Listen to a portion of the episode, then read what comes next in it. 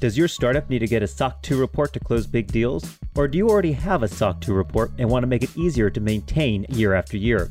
Vanta has built software that makes it easier to both get and renew your SOC 2. With Vanta, you avoid anxious auditor interviews, and you don't have to capture hundreds of screenshots proving that you are SOC 2 compliant to your auditor. Companies like Lattice, User Testing, and hundreds of others have successfully gotten their SOC 2 reports with Vanta. Equity listeners can redeem $1,000 off a Vanta subscription by visiting vanta.com slash equity. That's vanta.com slash equity.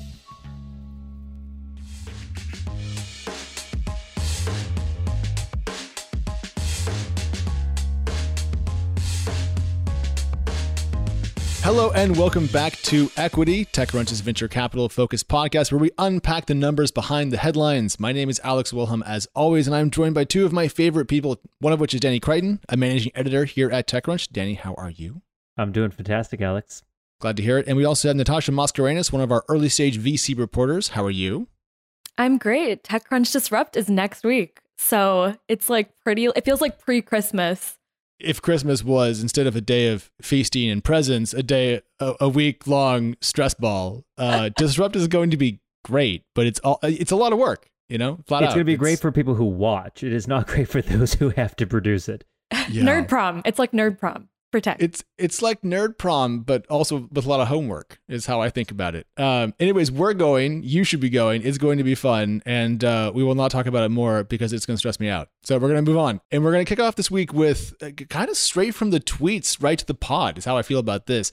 Uh, if you've been paying attention to the changes in the kind of venture capital, you know, tech money world, you're bored of SPACs, which is fine because we have a whole new thing to nerd out about, which are rolling funds and it's a new way to deploy VC capital. And our own Natasha wrote a piece about it and is going to tell us what the hell they are. Yeah. So, you know, the reason I like rolling funds more than SPACs is that they are easier to understand. Both are kind of accessible, but rolling funds make more sense. The best way to think of it is like how AngelList CEO Avlok Kohli described it, which is how a venture fund structure would look like if it was built in the age of software. So think of it as an investment vehicle that raises money through a quarterly subscription from investors. You have to kind of do a minimum commit for one year, but after that, you can kind of re up.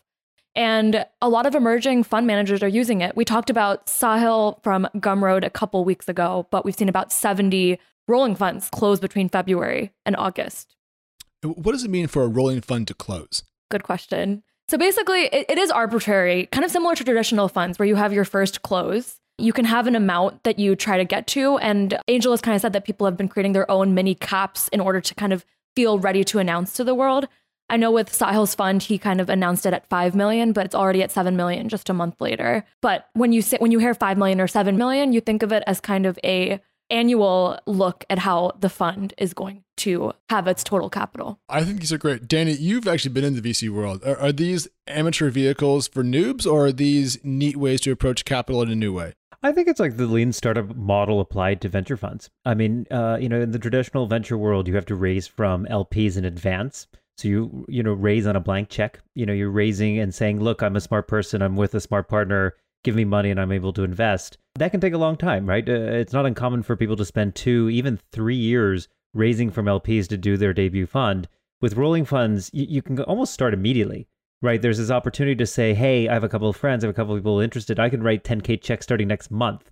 And that, that opens up the, the doors to a lot more folks who have traditionally been locked out of the industry. So I'm really excited about that. I think the challenge here is, you know, there's less of that commitment from LPs. You know, in, in the traditional fund model, you spend a lot of work building relationships, but on the flip side, you actually have a fund that has a dedicated resource pool of capital to, to, to invest from with with rolling funds it's a lot more haphazard right? You're going to have more money less money over time as people kind of join and leave. And so to me it, it's a compromise right? It's a faster way to get started. My guess is it ends up being a pathway to traditional funds for a whole new generation of vc managers. On that note too like i think one of the flagship qualities and controversial qualities of a rolling fund is a sec regulation that allows anyone who starts the fund to raise in public raise you know talk about their process solicit, which traditional funds can't do. And so, Danny, when I hear the words kind of like emerging generation of fund managers, I think a lot about how it's going to be much more people with networks, loud on Twitter. Maybe you thought that they were just people that tweeted memes, but now all of a sudden they're people that can invest which excites me too. Well, and I think, you know, it, solves a huge chicken and egg problem for a lot of emerging managers, right? Every LP asks you, what have you invested in before? And if you don't have money yourself to invest in large checks, like that that is a question you just can't answer. I think rolling funds, you know, takes advantage of that sort of influencer marketing, but it gives you an opportunity to say, look, let me go do five deals over the next year, prove that I have value, prove that I can, you know, pick the next great companies. And assuming those companies do follow on investments, you know, you go out to LPs and now you have a track record to build upon. One thing that I'm curious about about this is if it's going to diversify the LP base, because I think a lot of the LPs are these family offices, there are these pension funds, university endowments, which is all kind of like a great cohort of money, but it's not all the money in the world. And not everyone gets to profit from that equally. And so if there's a way to diversify the LP base, let other people build, you know, familial wealth, for example, through this sort of process, uh, I think it's great. Uh, I'm curious to see, though, what happens in six months and if this initial boom dissipates or if we see a regularly kind of con- continued pace of fundraising by these rolling funds. But uh, you know, it's gonna be a long time until we see results. Well, I think I think one of the big questions is, you know, what is the future of the seed fundraise going to look like? You know, we've seen party rounds, you know, eight years ago. We saw party rounds most recently with what was that wine company we talked house. about that had had house house. With, oh my gosh, not yeah. spelled the way you think house is spelled, which had uh, what 120 investors. But that's the future of the seed fundraise. I think you're going to see startups raise from you know three, four, five dozen rolling funds simultaneously. And that's going to put a lot of pressure on traditional seed funds who are used to buying all their ownership in one go. They're just not going to have the same opportunity to do that. And I'll add, I feel like there has always been this wave of founders that invest in companies, but that seems even more prevalent now. And so I imagine that we're going to see founders even more prominently on term sheets, especially at the seed stage. Yeah, I'm always just worried though about founders who invest that much. I'm like, what are you doing at your day job? You know, why why, why do you have two things? And you know, being super polite about this because I don't know his current work setup, but Austin from uh, Morning Brew announced on Twitter that he's going to put together a rolling fund, and uh, he seems busy. So I'm going to be curious to see what that looks like, kind of in in practice. But whenever a startup CEO talks more about their angel investments than their startup, I begin to get concerned about their focus. So I'm sure Austin's going to do a good job. He's a smart guy. I like him but it's an interesting kind of data point on the uh, on the broader story. Uh, but let's let's scoot along uh, to some fascinating, enormous rounds. We have a lot of rounds to get through today, so so buckle in. We're going to start with Byju, which raised five hundred million dollars, kind of keeping up our ed tech theme. Not a rolling fund. Yeah, no, ter- definitely not a rolling fund. In, in this case, from Silver Lake Owl and some other folks. Uh, Natasha, tell us about this ed tech bet. Yeah, I don't think we've ever broken down Byju's as a company on equity. So I'm going to just give a quick background. It was founded in 2011, has investments from, as you said, Owl Ventures, one of the largest edtech focused funds, and Zuckerberg. Um, it became a unicorn in 2018. Its whole pitch was live personalized learning for K through 12 and also students that are going to be taking exams like the GMAT, GRE. There's a couple other ones that are more specialized to like India.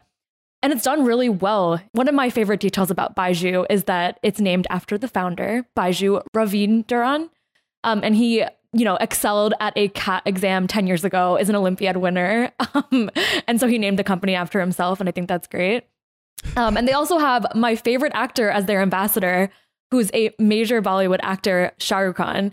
And I'm not trying to take us off path, but there is like this huge Bollywood fandom that genuinely the influencer market in Bollywood is nothing like the influencer market in the States. People just stand outside of Shah Rukh Khan's house. And by people, I mean like thousands on a daily basis. And so to have him as an ambassador and to say yes and to also be the face of your company, I believe had a huge reason to why Byju's became a household name.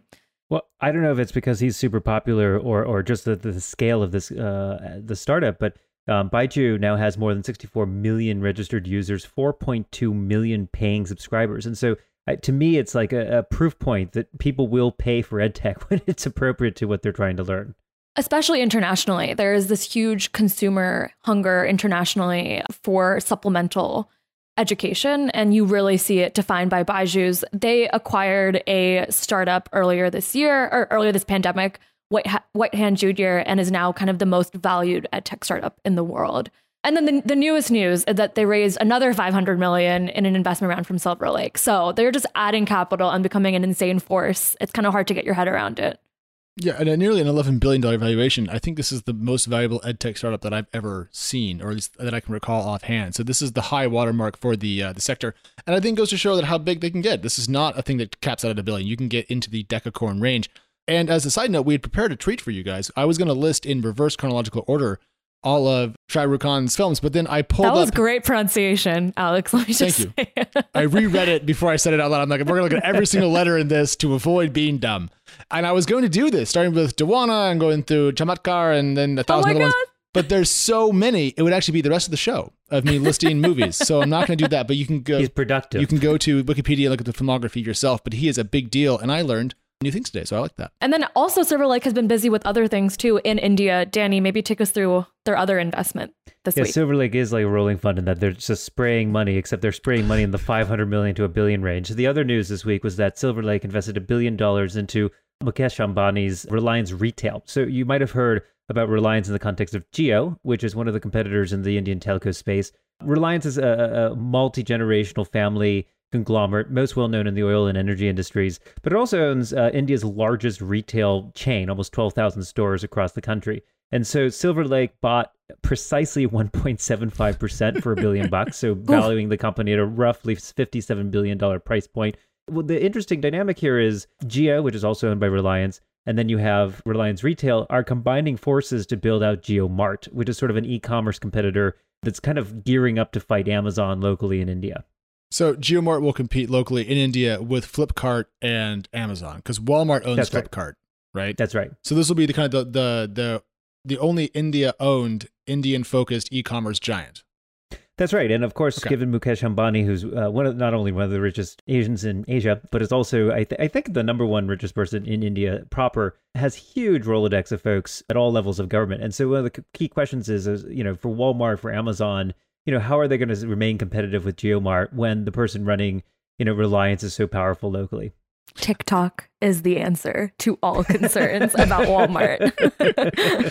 I thought we were going to get away the whole episode with not talking about TikTok, but apparently, apparently not. Uh, is there a book out on Reliance that I could read? I feel like this has gotten to the point now that I need to go back and learn the back history. Uh, I think one of the best books you can read is uh, James Crabtree's The Billionaire Raj, which is really a profile of, of the Ambani family and some of his most notable business and political achievements and scandals. And this is why I love the show because that question has an answer. I was going to recommend, and I know it's cliche to recommend your fellow colleague, but I think Manish Singh is doing an amazing work on, on this. And he wrote a really great profile of the Ambani family that I think is worth reading. Probably takes 10 minutes, but great with your morning coffee. I did it.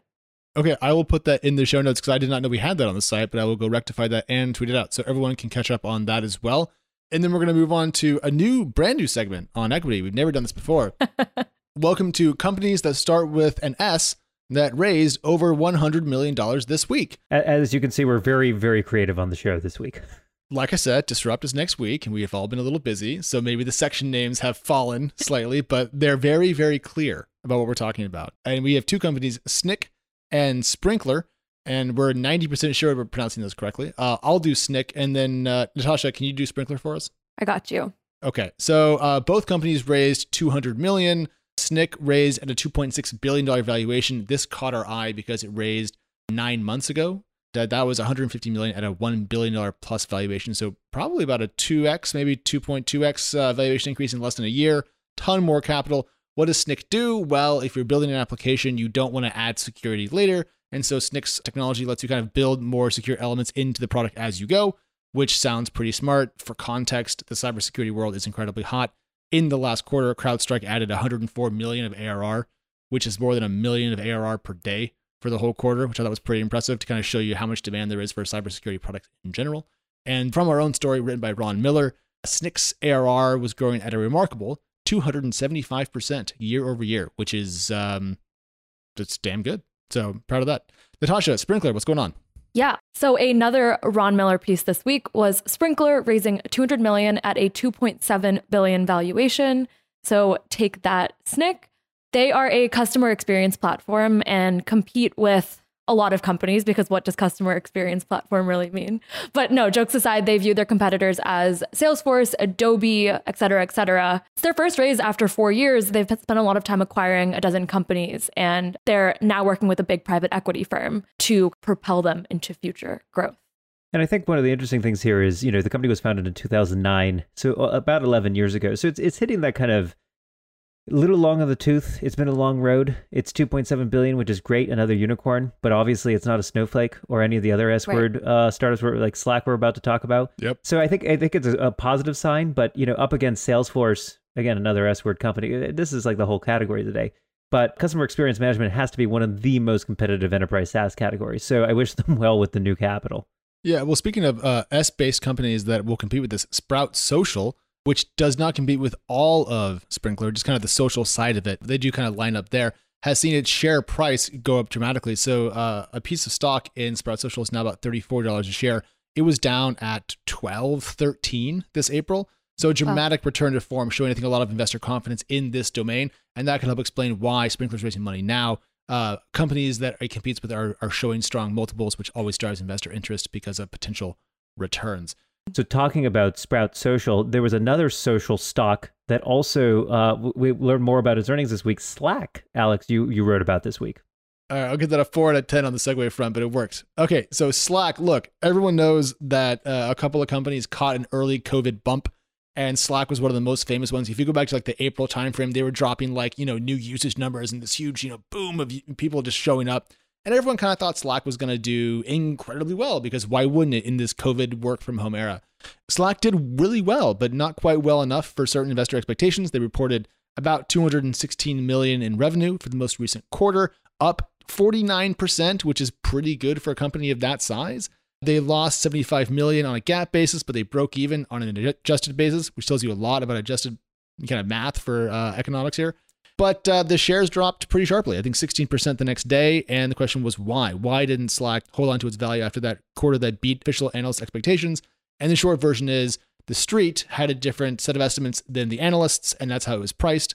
And so, you know, Slack is doing fine. It's going to be a healthy company, but certainly a valuation decrease for a early COVID darling. Yeah, let me add too. I know we talked to GGV this week about kind of Slack's performance. They didn't give us too many details, but they did remind me a little bit about how growth, of course, is going to be tempered a bit now that we're out of the havoc and chaotic portion, at least reaction wise to the pandemic. And so that's something to keep in mind too. Like, this in no way I'm reading this as like Slack failing. It's just not doing as well. No, not even close. I mean, Slack had a really, really good quarter. It's just that people that had priced the stock where they did expected even more. They expected them to beat expectations by a greater margin. That's a tough game to play, but that's how a lot of companies are valued today. And that's why a lot of SaaS valuations are so hot for startups because these public companies are really flying high and kind of dragging the bar or the floor higher.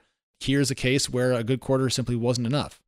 Well, I think also when you compare it to a lot of the other tech companies we talk about, Slack has a direct and very, very competitive competitor. Uh, that's, a, that's one of my best phrases of the day, uh, which is Microsoft Teams. You know, Microsoft yeah. is investing a huge amount of infrastructure and time and money and resources into Teams. It competes directly with Slack. And of course, it's Microsoft, right? So it's able to bundle a lot of its products together into one big licensing package. And so, you know, Slack, I think, is obviously st- stable, strong, growing 50% year over year, but it has this massive attack coming on its left flank, and I'm not sure, you know, what ends up happening in the long term. My guess is they're going to continue to be kind of boxed out of a large large number of the the the biggest enterprise customers, and are sort of stuck in that medium size, which is fine and great, but it's not as big as people want it to be. I want to. The reason we bring up Slack today isn't just to say they didn't do as well as expected. That's kind of whatever news. But what's really kind of the, the nub here that we want to bring to the startup world is what Slack said about the market it's selling into. And if you go back and read their SEC filing about their earnings, there's a lot of stuff about COVID 19 that is really worth your time. And uh, we pulled some of it out for you. So, uh, Slack said at the beginning of the pandemic, they saw uh, a significant increase in demand and usage of Slack, including an increase in our number of paid customers. That seems to have kind of faded away, but things have stayed that are bad. So the good stuff came and went, and some of the tricky bits are still here. For example, quote, the rate of growth of total organizations on Slack has reverted to a level more in line with trends we experienced prior to the pandemic. In addition, we've experienced an increase in paid customer churn and a decrease in expansion within existing paid customers during the six months that ended. So we're seeing some of the uh, the economic drag show up in Slack's results, even though it's still doing very very well. And I'm curious if those elements that Slack is struggling with also trickle down into the kind of the Series A, B, C stage of startup land. I'm curious too. Like I know Zoom obviously did amazingly well, but is the same effect going to happen with Zoom next quarter? I've seen, I think we've seen some of these metrics in Zoom. You know, Zoom seems to have been able to hold on to its valuation much better than Slack, but uh, in much of the same way in which they're having a funnel problem. A huge number of new users join the platform, but not as great a, a conversion rate to paid. I think we're going to see something similar. The difference is, is Slack is fundamentally a Teams product. It is designed for an organization. Very few people seem to use it for, for fun. I mean, it, it doesn't really compete with Discord or a bunch of the other chatting apps out there. Whereas Zoom seems to have broken a little bit into the consumer world. Right. And that makes it a little bit harder, in my view, to kind of judge its long term uh, valuation. Yeah, my family call that we host every Sunday is still on Zoom. You know, and if they demanded that we pay for that, we would, frankly. But we're on someone else's paid account. I forget, it's like my wife's or something. But Slack, though, Slack is just work. And, you know, Microsoft is, is going to pummel it. But the, just the general drag in the market for high profile, even high demand SaaS products is something to keep in mind as we talk a lot about the accelerating digital transformation and the current climate for startup growth. This is why we watch pr- public markets. They can tell us about what's going on on the private side. I don't want to go on forever about earnings because I know I'll bore the tears off of everyone. But I will say there was one other standout kind of quarter that I talked about, which is CrowdStrike. I talked to the CEO this week. I think Zoom and CrowdStrike had the two best quarters in the SaaS world. There were a couple of other companies that did very well, but mostly were kind of, you know, pretty good, which was, I think, less of a result than people expected. But Let's move on and talk about Snowflake, Danny. Did you see the news about Snowflake? And amazingly enough, Warren Buffett. Yes, so so Warren Buffett, you know, famously the Oracle of Omaha, who owns, oh, yeah. I guess, Geico and a bunch of uh, consumer product goods companies, has for the, I, I, think the first time invested in a first of all a, a new issue on, on the public stock exchange, a technology company, although he has large, I think, investments in some of the large FAANG companies, and has also invested an unpro what, what what is it? An unprofitable company? It's a falling losses company i think is the phrase we were sort of instructed on. Um, so it's actually an amazing story. So uh, the company is raising 250 million dollars each from salesforce ventures and berkshire hathaway and then berkshire is going to go and double down buying 4 million of insider shares. So i mean this is a huge investment for berkshire. Of course snowflake if you don't know has to be one of the best enterprise companies of all time. Founded in, in summit's offices uh, in menlo park only a couple of years ago, now worth about $12 billion in terms of valuation. This is, you know, we, we talk, I mean, I was joking about Sprinklr, but, you know, Sprinklr is an 11 year old company valued at 2.7 billion. Snowflake is a seven year old company valued at 12 billion. You know, this is just a totally different scale of growth, one of the best companies of all time. And, and what they focus on is data warehousing for those who don't remember. So they focus on, you know, taking your uh, raw data from your data lake and converting it into something that's usable by every other application and data scientist in your company. And that just happens to be one of the core challenges for every enterprise in the digital transformation going on today. And uh, that growth that Danny's talking about has pushed the valuation up. We got its kind of first IPO price range interval, and it's going to be worth up to, and if my math holds up, about $24 billion, 23.7. Uh, so more than a doubling effectively of its last valuation uh, if it doesn't raise its range, which it might, which means that and, this. And, and that last valuation was February 2020. Yeah, I mean, but okay. they doubled since February. you say that, you say that, but 2020 has been 17 years long, so it's actually been quite an interval of time.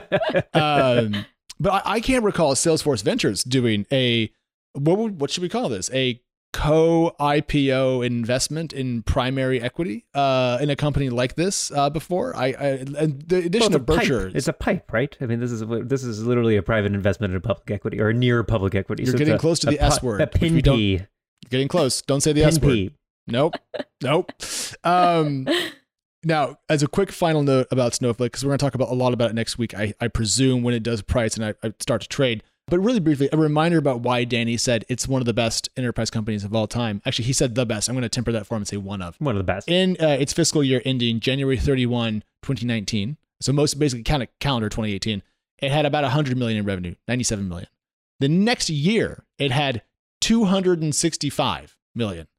And then uh, it in the first half of 2019, it had uh, 100 million. In the first half of this year, it had 242 million. So this is the kind of growth we're talking about: just spectacular, staggering, shocking, enormous growth. And as Danny said, falling losses, so you can kind of see the path to profitability. This is going to be the IPO of the season. Sorry, Airbnb, you're not very cool anymore. No flake for days. Good. And then that brings us back to Palantir, as always. What is the latest shenanigans, Danny? Palantir. So we obviously have talked about it quite a bit. We now have a date. It's September 23rd is the target date for the IPO.